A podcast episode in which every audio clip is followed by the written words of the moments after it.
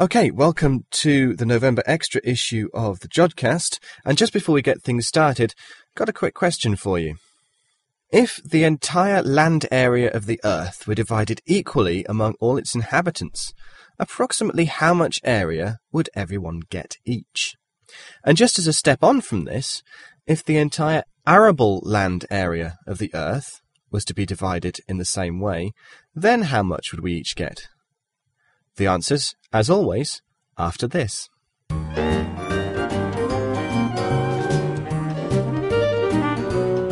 The Jodcast, self deprecatingly British. With David Alt, Stuart Lowe, Tim O'Brien, and Nick Rattenbury. The Jodcast, November Extra Edition.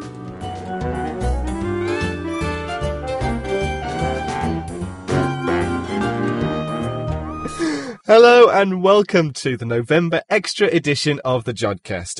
As ever, Stuart, Nick, and I are here to guide you through this month's issue. Hi, guys. Hi, Dave. Hello, Dave. Uh, right, so on this issue of the Jodcast, we've got an interview with Professor Don Burnett about the Genesis program. We've got Ask an Astronomer. But first, let's have a look at some of the feedback we've been getting from the website. First up, we have Michael Booth listening all the way down in Tasmania. He has a, a, great view of the night sky and was making us very jealous with his reports of what he was seeing on a recent observing session. Yes, but he, clear skies. That's a lot better than we get around here. We've uh, have you been able to see Comet Holmes? Yes, I saw it once. Right, I, I still haven't because every time it's been cloudy. Every time no, I tried I managed to, to, see it on a, on a, lovely clear night in Cambridge. It was wonderful. Well, spare a thought for those of us down here in London when we don't get any sort of starry skies at all. Yeah, can you see magnitude three objects in London? Yeah. As if. Yes, they're called streetlights. so anyway, yeah, My- Michael's been been able to observe some of the objects that Ian talks about in the night sky because we we do realise that we're slightly northern hemisphere biased. So we're going to, in future, try to include a few more southern hemisphere objects that people will be able to see as well. If you're in Australia, New Zealand, South Africa, or South America, anywhere in the southern hemisphere, do send us, like Michael has done, uh, what you've been looking at in the southern a fantastic report of what he's seen, talking about Orion, the Pleiades, the Hyades, and all sorts of other fantastic things, especially the Magellanic Clouds and the uh, Tarantula Nebula. And of course, if you have any pictures of what you're seeing, then do send those along as well, and we'll put those up on the website for everyone to look at. Yes, indeed. We'll give you full credit and all the rest of it, and people can see your efforts in astrophotography. And they don't have to be spectacular, brilliant publication quality at all. Just get out there, take a photograph, and let us see what you're seeing. We have more feedback from Ronald Larson, and he writes, Folks, I think you have the best astronomy podcast currently running. He really likes what we're doing. Thank you very much, Ronald, for sending us your feedback. And we love hearing appreciative feedback like that. And anybody else out there who thinks we're doing a good job, please do let us know how we're doing. And also, if there's anything that you don't like what we're doing or think we can do better, do drop us a line and tell us your thoughts. And quite a lot of people have, have done that last month anyway by filling in the Jodcast survey, which has now closed. Um, so thank you very much to all the people who filled that in. A few minutes before we started recording this, we got Professor Ian Brown to draw a winner from was actually a cardboard box. It wasn't a hat. Wasn't a hat? No, it wasn't a hat. It was a cardboard box. We drew a winner, and we've contacted that winner, and we will be sending them the pair of 10 by 50 binoculars. So thank you very much to everybody who did take part in the survey. Your responses are extremely useful to us in making the Jodcast better and better and better. We are now going through reading them all and finding out exactly what suggestions you have for us. Well, let's move from picking email addresses out of a cardboard box to talking about picking up the stuff of stars from interstellar space. Nick. Yes, uh, recently I spoke with Professor Don Burnett about the Genesis mission. The Genesis mission was a space probe designed to go out into space and collect bits of the solar nebula. That's that big cloud of gas and dust from which our solar system formed. The catch was the probe was then returned to Earth, and we were actually able to look at these bits of the solar nebula directly. And that came back in September 2004, I think. Yes, indeed. And it didn't return uh, completely as planned. It was planned to return to Earth uh, by a parachute, so it would re-enter the Earth's atmosphere and then deploy a parachute, and then it would be picked up in a fantastic uh, operation by helicopter capturing it in midair and then whisking it away to, for These analysis. were Hollywood stunt pilots, weren't they? Who were I think they literally were Hollywood stunt pilots, yes. So they, these these guys would have made for a spectacular um, retrieval of a space probe. However, unfor- unfortunately, uh, as we understand it, the parachute failed to deploy and the Genesis probe crashed. However, as Professor Don Burnett tells in his interview, we were able to recover almost all of the information, complete all of the mission goals, despite the fact that the Genesis probe crashed.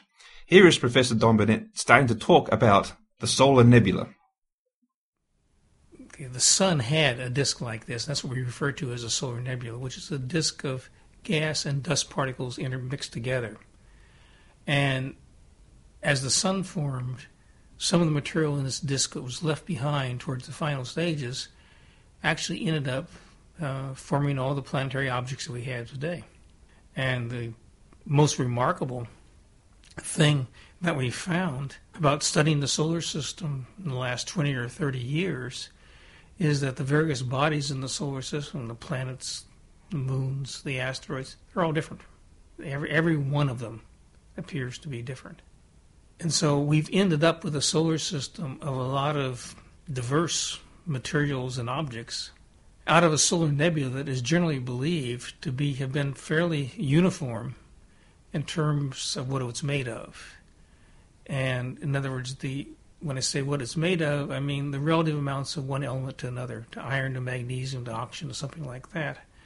And then looking a little detail, in a little more detail, at the relative amounts of different isotopes of different elements. The nitrogen that all of us are breathing in this mixture minute is a mixture of two different kinds of nitrogen atoms. One's heavier than the other, which we refer to as nitrogen 15, as opposed to the lighter one being nitrogen 14. And the proportion of nitrogen 15 to nitrogen 14 in various solar system materials is different. That's from direct observation. The Earth's atmosphere has one value, which we take sort of as a reference, and we sort of think of anything else relative to that. Um, but many meteoritic materials have a lot more nitrogen 15 in relative to nitrogen 14 than what we have in the Earth's atmosphere. So we'd presume that from uh, a solar nebula, which we presume to be made of exactly the same sort of stuff, and the solar system and the sun included was created from the same uh, nebula, the same composition. Everything should therefore have pretty much the same composition. Should have started out the same. Ah, started out the same. But today it's ended up being different. And the story for the elements in the isotopes may be fairly different. There are lots of ways to fractionate elements. All of geochemistry is involved in that. So if I make a terrestrial rock-like planet, it's made out of silicon and oxygen primarily. And in the process of making a planet that's a rock, I tend to leave behind hydrogen and helium. and so, you know, there's big changes in the chemical composition there. The lighter elements tend not to be used. It's volatility is the main criteria, but the more abundant lighter elements, more abundant volatile elements are also the lighter ones. Hmm. Now, the, the situation with isotopes is very different. The processes by which you change the ratio of nitrogen 15 and nitrogen 14 are much more limited. And because it's much more limited, they may be more specific about why the change occurred. Where you don't have, you know, you have 150 different ways to change the ratio of hydrogen to oxygen, but you may only have two or three different ways to change the ratio of nitrogen 15 to nitrogen 14. So it should be much more diagnostic of what's happened. It's more sensitive to specific physical environments. On the other hand, the first order assumption is nothing happened to the isotopes. But nitrogen, in terms of what's known in solar system materials, tells us that that's not true. And the same is true for oxygen, by the way. So there are these differences which are basically not known as how they occurred. And the idea is in this standard model that the ele- both the elemental and the isotopic composition of the solar nebula is preserved for us today in the surface layers of the sun. The solar wind is the expansion of the surface layers of the sun out into space, continually flowing out. And to get a sample of solar matter, therefore, all we have to do is put materials in the way of solar wind, capture the atoms, and bring them back, and then try to recover the solar composition, or solar wind composition, from your uh, captured materials. And that's the That's what Genesis did. that's the base that's the basis of Genesis, isn't it? You want to try well, you make the assumption that the composition of the solar nebula is somehow it always exists as as we see on the surface of the sun. It's being blown off as the solar wind. Let's go get some. so Exactly. that's basically the Genesis mission. Now we have to face the possibility that in extracting the solar wind from the sun, it changes composition, and that has happened to some degree, and that's that's an issue which we have to deal with. We're, we're in the middle of dealing with that right now. Is that the issue that the solar wind, when it interacts with the collecting medium, actually changes, or something no, else? No, it's that that's pretty minor. We know that that's well controlled. It's when the sun, it's in going from the sun to the solar wind. It's not exactly composition independent. Things happen to it. It Right. changes, and to, to a lesser extent, things happen to the isotopes. Also, they are also, as we say, fractionated. Can you describe that in a little bit more detail? Yes, I mean, basically, l- let me talk about the solar physics. And I'm, remember, I'm not a solar physicist, so this is this is my view of it. But it, I think I have it qualitatively correct. The outer surface layers of the sun are this churning mass of gas that you see in any of the spectacular images that are available of the solar surface, and this this produces a fairly well mixed so-called outer convection zone for the sun. But most of the material there is in the form of atoms, not the form of ions. They they have the the atoms have the right number of electrons, so they're overall neutral. But as the material is ejected from the sun in stages from this convection zone into the solar corona, the bright outer envelope of the sun that's seen in the picture of the sun at solar eclipse by the moon the material is heated quite strongly, and then the material from the solar corona is gravitationally unbound and escapes as the solar wind. So then, as the process, as the material is heated and put up in the corona, then the first stage it becomes ionized. So it goes from a neutral atom to an ion by losing electrons.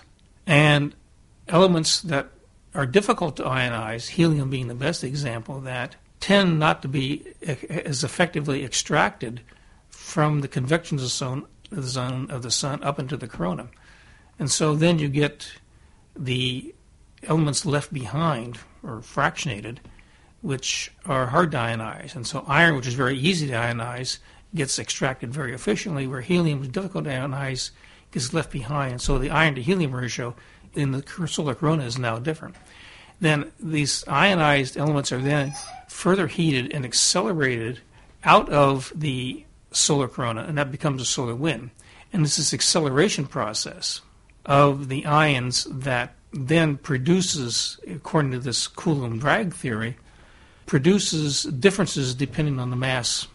And so, in this case, the helium 3 isotope will be extracted more differently than the helium 4 isotope. And so you will get uh, fractionation. This is different. This is due to the differences in mass of the of the isotopes. That's right. This, I mean, it involves both charge and mass and speed. So the, the equations are fairly complicated, but they do depend on mass. And so, indeed, in, in our experiments, we see differences in the helium three helium four ratio from the solar wind that we, the high speed solar wind that we collected separately from the low speed solar wind. We see a well defined six percent difference there that really. Uh, uh, has to be described as something like the Coulomb drag. And in fact, the, the amount of fractionation and the direction of fractionation is in accord with uh, the Coulomb drag theory. So Genesis was designed to go out, collect bits of the solar wind, and then return. It's an exciting part of the mission. It was not just to go out there and analyze; it was go out and bring back. We added the extra step, which is somewhat harder, but it was not in any way prohibitive from either the technical point of view or the cost point of view. In our case, is to bring the material back to Earth to analyze. Once you have done that, then all kinds of wonderful things open up for you. Your ability to analyze, to do the analysis, is not limited by any of the restrictions you have on a spacecraft in terms of mass and power and, and this type of thing. Of course, put, of course, putting packages onto a onto a space probe is expensive, in that you've got to launch it there and power it, and they've all got to be incredibly robust. Yet, if you can bring the sample back to Earth, you've got labs across the planet that will And be so pleased. every one of our instruments weighs more than our spacecraft did. uh, mass spectrometers have big magnets on, which tend to weigh a lot. We are using some instruments that, that are as big as the NASA centers themselves.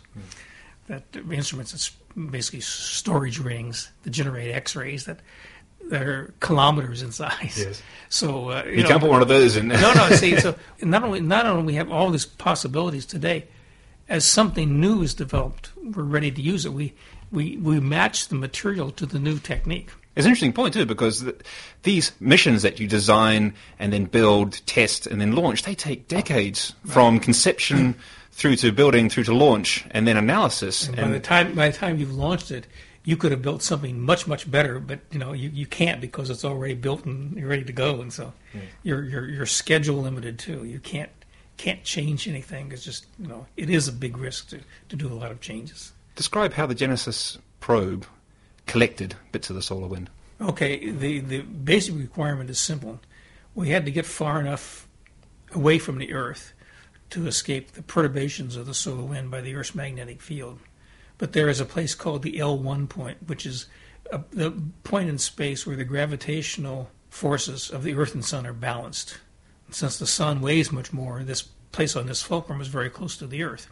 It's about a million kilometers away from the Earth and it's a very stable point to put a spacecraft in because and it's very easy to get to. It's very cheap power wise to get there. And so it's a, it is the favorite spot for any mission that studies the sun in any way or the other. And so we parked our spacecraft out there beside all the other ones that are out there. There are three or four out, of them out there as we speak studying various aspects of the sun and the solar wind. And uh, then when we got done we, we pulled away and waved goodbye to our friends there and then came home. And so all we did was get out there. Once we got out there, we um, settled down. We opened the cover of what we call the canister, and then we p- deployed these various materials. We exposed them straight to the solar wind. So particles of the solar wind would basically get trapped by this, the, That's these right. materials. We, we, we, we know a fair amount about the solar wind. We know it is a plasma.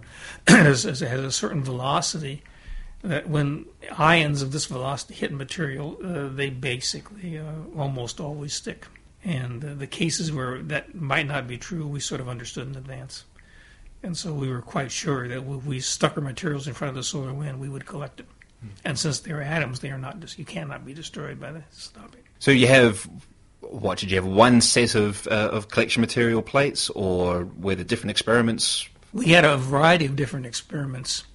The bulk of what we studied so far came on big, what we call collector arrays. These were about a meter in diameter, in which each array had a set of hexagonally shaped collectors of different materials, and the different materials are selected for different experiments. We optimized the material to what we wanted to analyze.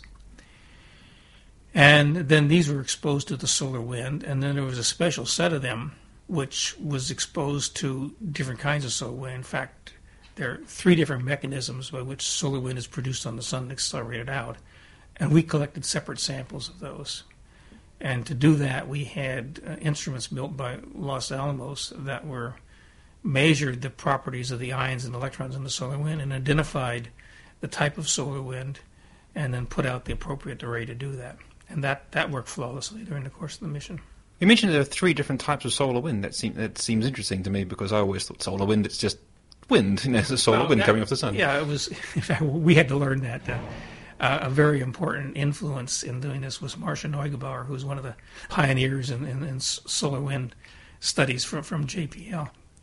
First thing we started talking to her about doing this, the first thing she said, it's not as easy as you think. To do it right, you have to get separate samples of these two different kinds of solar wind. Said, oh no, we don't want to do that. We don't want to do that. It makes it so much harder. you got to do it. You got to do it. So we did it. and uh, it turned out to be very valuable. Presumably it's important though. I mean, if, Oh, if yeah, there are three different types of solar wind, there must be. It's important. It's important because it was sort of known from the spacecraft data that there were compositional differences among, say, just say the ratio of iron to helium in these different kinds of solar wind. And so, if there are compositional differences, we had done that was part of the picture that we had to understand, and it had the great advantage for us, even thinking from the planetary science goals of Genesis, which is what we want, or the data on the solar composition is that these different solar wind mechanisms started with the same reservoir of material, and then in the process of getting the solar wind, they changed it a little bit, but they changed it by different amounts. And we measured the change sample, and then we have to get help from our solar physics friends to make the corrections back. But we know that condition is we have to get back to the same answer. So we have a built-in quality control that we are making these corrections properly. We make three different corrections to get back to the same answer. And if we don't get the same answer, we're not making the corrections right. So uh, this, from the quality point of view of the accuracy of the data, uh, is very important. So you have a self-consistent experiment. You're able to check yourself to make sure that you're not. We, we, we have a way of proving that the answer we get is the right answer. How long did Genesis collect uh, particles of the solar wind for? Uh, 27 months, which was pretty much the full full designed. We had a requirement that we had to do it for at least two years, and uh, then they worked out the details of the trajectory and everything. Um, uh, it turned out that uh, we got a few extra months, which we happily accepted. Right, we'll jump forward a few years, and Genesis has returned. You have samples now here on Earth uh, in laboratories around the planet with their, their fantastic uh, experimental equipment. What are you learning? Well, once once we know uh, solar composition, we can then start looking at the evolution of different materials, and we will. The easiest thing to start with are various kinds of meteorites because they are basically one step removed from the solar nebula. Whereas, you know, in principle, I can take any rock from any place on Earth and work back through the whole history of the solar system from that mm-hmm. rock. That's in principle. In practice, it turns out to be very fairly hard to do. And so the simplest thing to do is start with meteoritic materials and then look at the chemical differences. How did this happen? And so once we get a better idea of how these compositional changes were between the solar nebula and meteoritic materials, then these meteoritic materials were in turn the inputs to the various planetary materials. Then we can sort of try to work our way along to bigger planets. So you're starting with the meteors as the basic building blocks of planets. So if you understand those and their composition, then maybe we could have a now, crack at now the planets. that's a fairly general. There, there, there are more specific things involved. Uh, the more specific um, comparisons that can be made, and let's let's go back again. We talked a little bit about the the isotopic composition of nitrogen nitrogen 15 to 14. There, our expectations were that the ratio, this isotopic ratio in the Earth's atmosphere, was modified from what the solar nebula gave us. And that was modified because some of the Earth's atmosphere had been lost early in its history, and the nitrogen 14 would be lost more easily than nitrogen 15.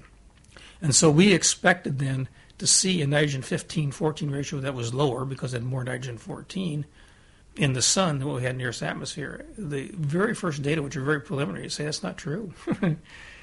it looks uh, a lot like the Earth, which is even more surprising because there there are data for the atmosphere of Jupiter, which say there that there is a lot less nitrogen 15 and 14 by a whopping 40%, which in the world of isotopic variations, that's huge. And so we were expecting something um, down close to Jupiter. And that appears not to be true. So the sun looks more like the Earth rather than Jupiter. It's quite surprising, isn't it? Because we Yeah, expect that the sun we- should look more. that's more totally unanticipated. Totally unanticipated. Now, that's very preliminary data. I hope we don't have it wrong, but we'll be able to verify it. Again, we have a, a result that's very interesting. It changes how you think about the solar system, but we're not stuck with that result for 10 years till we can mount some other kind of mission. On a time scale of a year so, we will be able to confirm that and by in, in independent means because we have the samples back just just an enormous advantage of the quality of the science you get by having things back on Earth to study. So you've managed to overturn a large fraction of solar system evolution theory. Would that be would that be fair to say? Uh, this this is yeah. I don't know how though because we we've just known this this known for about a month and and so why this happened? Yes, yes. This this is a very surprising result. Yet the first order says that the outer solar system, the planets in the outer solar system, are very different than the inner solar system. And so it offers great opportunities maybe now to compare things that are seen in the Stardust mission, which brought back particles from a comet, which was an object formed from the Kuiper Belt, at 40 to 50 astronomical units from the sun. The thing is, the early results there says that stuff looks like stuff in the inner solar system. In fact, some of it did probably come from the inner solar system and transported out, but not all of it. Not all of it. There has to be things that represent outer solar system materials there. So we'll have an interesting time comparing what we found with what they found.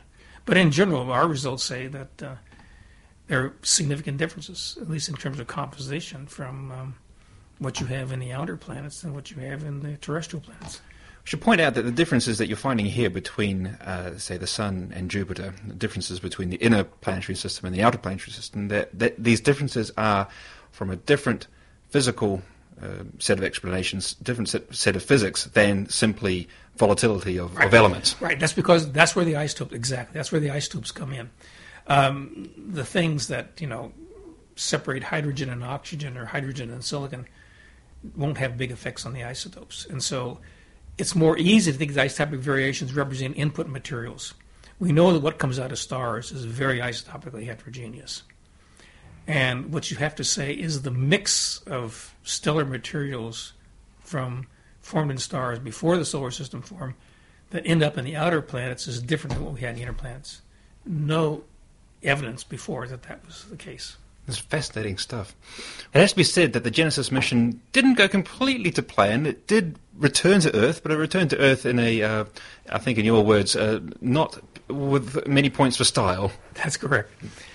Um, yes, we the, the reentry capsule crashed. it hit the ground at 200 miles an hour, which is twice as fast as what we expected. But anyway, and everything every, everything was crushed and smashed and broke up to varying degrees. On the other hand, um, the atoms are not destroyed by this crash. And uh, we went out and picked up the pieces, as many as we could. And whereas we were expecting to have like 250 of these 10 centimeter hexagons, we now have 15,000 samples in a size range that we can use. There's a lot of things that were destroyed. We have significant losses. Nevertheless, there's a significant number of pieces that have survived. These are smaller than what we expected, and they have a certain amount of dirt on their surface. But uh, in principle, the dirt is on the surface, the solar wind is beneath the surface. If we clean off the dirt, we can measure the solar wind. And we have done that successfully so far. In the in the and but we have you know, as we go into harder and harder things, that's becomes a, that dirt becomes a major challenge. The point being is that the solar wind would have embedded itself deep it did inside embed the... It, it did embed itself, and we have direct we have direct observations that showed it. It embedded itself pretty much where we expected it to be. And the dirt is simply a surface. The dirt is sitting on the surface. That's mm. right. You can easily just get well, relatively easily get rid of it. In principle, ah. see the, the the things we have done to date have either been experiments which are not sensitive to the dirt measuring noble gases, for example, is, is pretty pretty much insensitive to the dirt. Or cases where we can look clean spots between pieces of dirt. Or if we hit a piece of dirt, we can throw away one small set of analysis and we've lost very little. Uh, we want to do experiments which in, in analyzing large areas on the samples, and their effective cleaning of this is a major challenge. We already know that. We already know that. Presumably, though, the results that you get from what you believe to be a clean piece of sample if it differs wildly from you know, something which seems to be well, dirty or even it yeah, doesn't sure. seem to be dirty. And, and, this is what we'll do. But remember, there, if we could measure it on a clean piece of sample, we wouldn't try to measure it on a dirty piece of uh, sample. So that there are things that to measure them require, you know, analyzing a large area that we wanted to do. And um, we will we will know so how how will we know we got it clean? We'll know it a couple of different ways.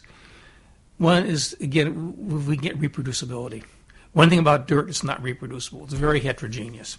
So uh, we can reproduce our measurements in replicate measurements. We will have some confidence that we're not measuring dirt. Also, um, in these large area things, we can measure some of the same elements that we've been able to measure in small areas like magnesium and iron, and we, there we know the answer. And uh, you know, the uh, if if the magnesium number is contaminated, then we won't believe everything else. And if the magnesium number is not contaminated, then we'll have some confidence in some element that we didn't know before. Hmm. So we know what to do in principle. It's just in practice, it's uh, taking a while. Is there anything that the Genesis mission set out to do which you will not be able to do because of, of the crash? We set out a list of 19 different measurements that we wanted to do on the return solar wind sample. Some of these are now much more difficult, others were not affected at all.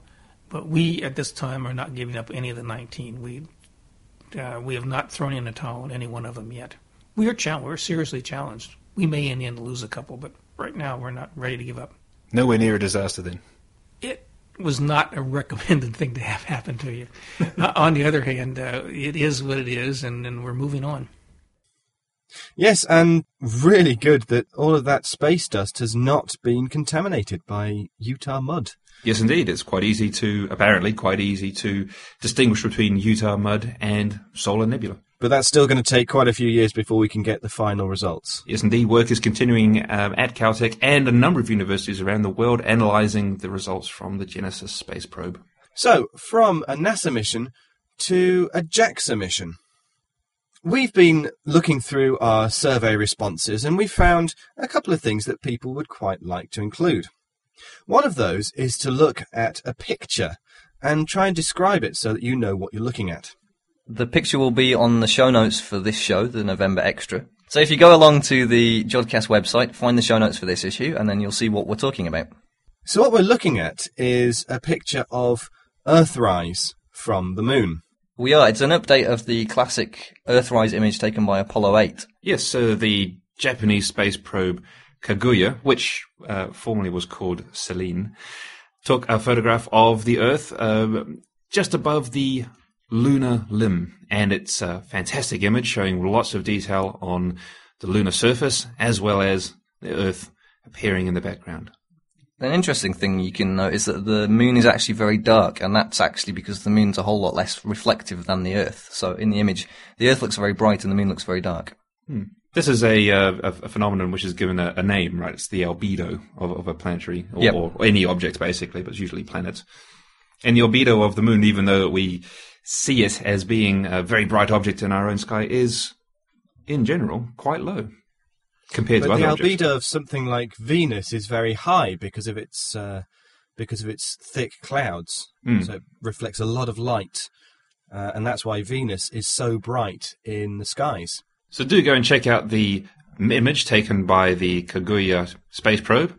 Uh, the links, as we say, are on the link section of our webpage. Or the picture will be too. if you would like us to keep going with this, then please let us know via the website. The address, as ever, is www.jodcast.net.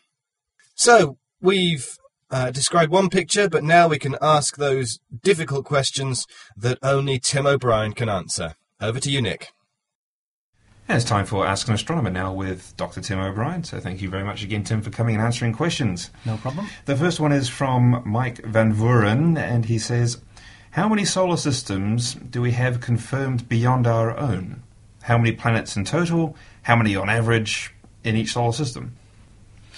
Right. Um, okay. So I think the, if ever I come to, I mean, of course, I should point out that you're the, you're the expert in this field. so uh, uh, if I say anything that you feel needs uh, clarification, just just butt in. Um, but uh, I think what I do when I'm asked this question, if I want to give an up to date answer, I obviously I go on the web. Yes, of and there's a, there's a couple of places I would look, um, which are there's a couple of websites, one from a, a European group and one from an American group. Um, one of them is called exoplanet.eu, which you might guess is the European uh, group, and the other is exoplanets.org. Uh, and they both give sort of diff- a different uh, picture, actually, of that their own in- interpretation of the state of play. I think of the uh, of the sort of exoplanet uh, search or extrasolar planet search. Uh, I had a quick look at exoplanet.eu um, just recently, just to check up the current numbers, and the numbers there uh, were that there were 263 planets known outside of our uh, solar system, and that the, uh, there were 26 multiple planet systems. So that's sort of, you know, basically that, that answers the question in the sense that um, of those 263 planets, it's not like there's 26 multiple planet systems, therefore there's 10 planets each. Um, in general, the vast majority have only got one planet known. Yes. Um, and of course, you know, th- I guess the point is that most of these planets are discovered by this Doppler wobble thing. The the, the star wobbles. Uh, it sort of orbits the centre of mass, um, the same centre of mass as the planet does, and so the, the, the star's wobbling backwards and forwards, and that's how we infer the existence of this orbiting planet. Um, that's going to be more. That's going to be dominated by presumably, say, the most massive planet, or depends how far away from the star it is as well. So it tends to be biased towards these massive planets close to the parent star. So you're going to see the signature of of one planet generally, I would say. And then what happens is you keep you keep observing and observing, looking for superimposed on that. You might see additional wobbles that are due to these other other planets. So it's, that's been done for for 26 uh, systems so far. I've got more than one planet. So we can't really answer the question how many there are on average because we're still searching. We We're still, it's because our experiments are, are a little bit biased. Yeah. Whatever experiment you do to try and find extra planets are going to be biased one way or the other, and it's quite difficult to try and disentangle that out. So when you get a, a, basic question like the one we have here from Mike, it's quite difficult to actually give a precise answer. But we're getting closer. We, under, we understand our experiments better and better, and we're able to take what we observe and convert that into well, this is what we expect is actually out there in the universe. The next part of this question is what is the average size of the planets found? Yeah, um, and he sort of, of course, what I just mentioned there was the fact that most of these techniques are biased, going to be biased towards the bigger planets, right? So, uh, for example, this Doppler wobble thing, the bigger the planet is, the more effect it's going to have on the orbit of the star itself. So they do tend to be um, Jupiter-sized or bigger, and of course, in that particular technique. Um, generally, you're not sure what you get is a lower limit on the mass as well because it depends on the inclination of the planet's orbit um, they could generally be, be more massive than what we get. So yeah, gen- typically they're, they're massive planets. Um, just having it again, having a quick look at exoplanet.eu has a, quite a nice little facility where there's a sort of live feature allowing you to. Uh, uh, to make histograms of planet mass. So basically, it'll tell you how many planets there are between certain ranges of planet mass, and it sort of breaks it down so you can look at the sort of frequency distribution of planets of different masses. Uh, and having a quick look at that, you can see that if you look at the sort of smallest planets, there is one planet down there that's sort of less than a percent of uh, Jupiter's mass. Um, but in fact, that's one of these that was one of the first discovered, in fact, which was, I think, 1992, if I remember rightly, um, which was uh, going around a pulsar. So it was looking at pulsar timing. So it's quite an unusual thing because, of course, the parent star has exploded in a supernova. Perhaps somewhat surprising that there's any planets left orbiting it at all, maybe.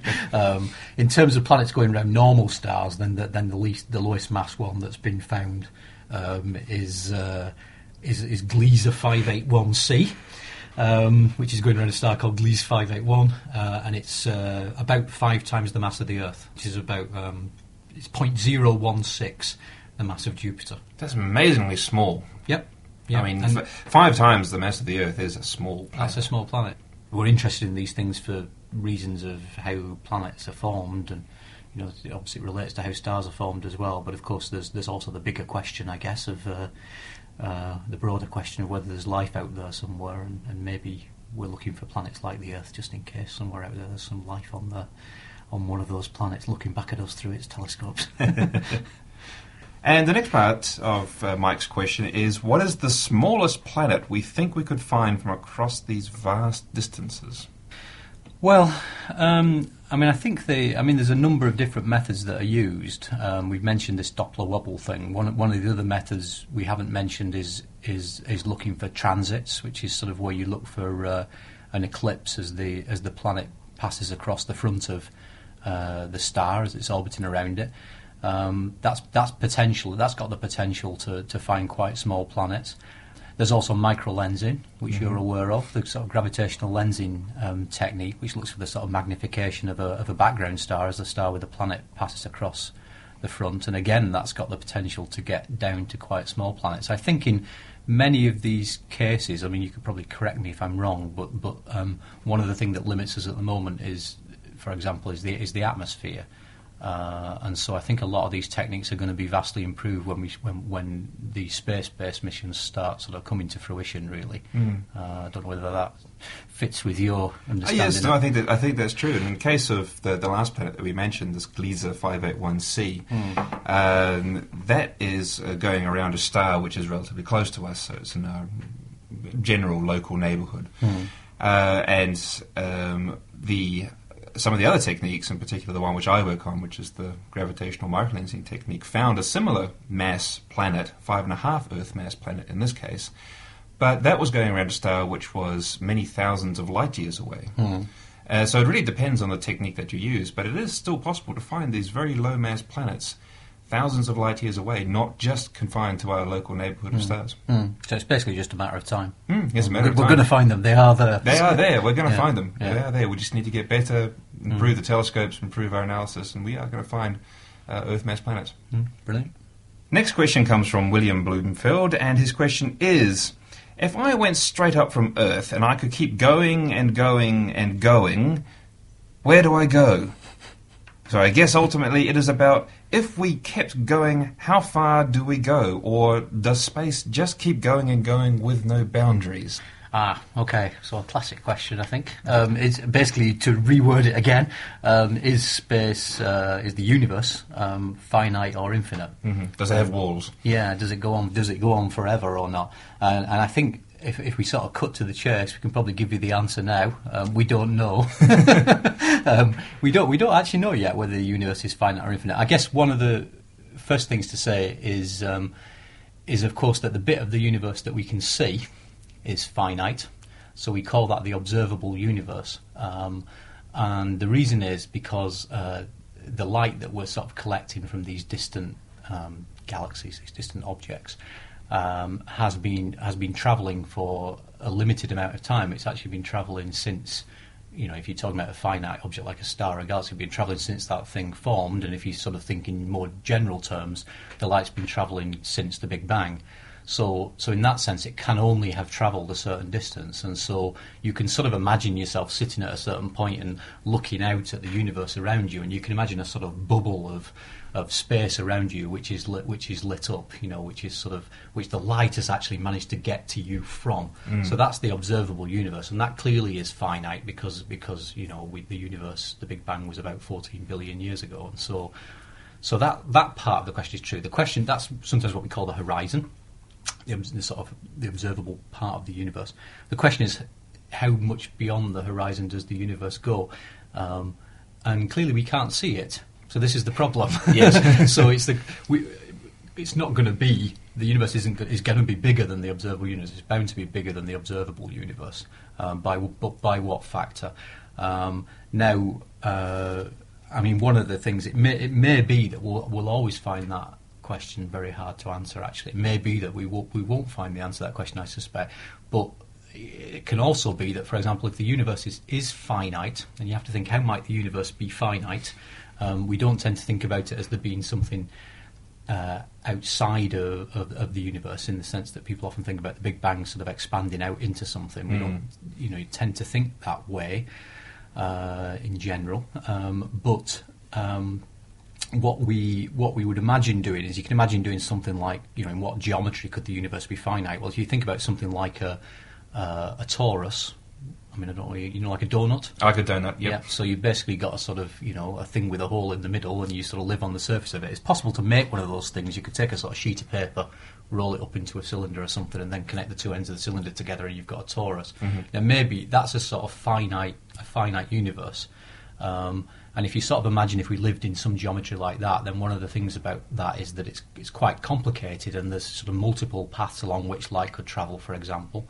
The, you, you might see the signature of that geometry in something like the microwave background radiation from the Big Bang because light's travelling along these complex paths through the universe. So It's hard to think about um, space as being as having some kind of shape, some kind of Yeah. geometry, because um, we're we're sort of three D creatures living in this three D Hmm. universe, and you think that well, I mean, if I get up and walk out of this room, I end up somewhere else, and if I keep on going, then I'll keep on going, I'll end up somewhere else you know, further away still. However, if I you know get my directions completely correct and I start walking out of this office, I, I should end up walking back into it again, Yeah, if- even if I keep right. on going in the same direction. Yeah. So I guess that's that's part of the question Yeah, that uh, William's asking is, you know, is that similar for the universe? If I start going in one direction, what happens to me? Mm, well, we know. I mean, as I say, we know, we know that if you know, out to the observable universe, out to the horizon that we can currently see to, then yeah, that you know, you would keep going in, in those terms. But it's sort of uh, b- beyond that. We just don't know at the moment. It's just, it's, and it may be that we'll never know. I mean, there are there are interesting theories abounding about the you know whether the universe is part of some sort of multiverse or something, or whether there's you know it's part of some grander sort of system of uh, of universes, if you like. And again, you know, I would say at the moment that's you know, it's very it's very interesting stuff. And what you've got to do is look for an observable signature of it. Really, I mean, you know, it's in the realm of theoretical physics to, to explore those areas. But if we can find it, if we can find a prediction from one of those theories that we can test with an observation, then that truly is is exciting at that point. Yeah. So the answer is we don't know, but we're working on it. Yep, that's right. All right. Well, thank you very much indeed, Tim, for answering those questions. Everybody, please do keep your questions coming in. You can submit your questions to Tim at the Jodcast webpage, www.jodcast.net. Thanks, Nick and Tim. And I'm afraid that brings us to the end of this edition of the Jodcast. Have no fear, though, we will be back at the beginning of December with a Cassini special. Yes, indeed. We're talking to two of the world's top astronomers who have been involved in the Cassini-Huygens mission to Saturn. So it's going to be a great show. Do please download the next show. So, uh, thanks then to Tim O'Brien for answering the questions, and of course to Professor Don Burnett of the University of California, Berkeley, for speaking to us. And everyone, indeed, who has responded to the survey and who has sent us feedback uh, on from our website. And if you do have any other links or pictures or anything that you want to send us, please do, because we love hearing from you. But that's it now until the beginning of December. So until then, take care. Bye. Bye, everyone.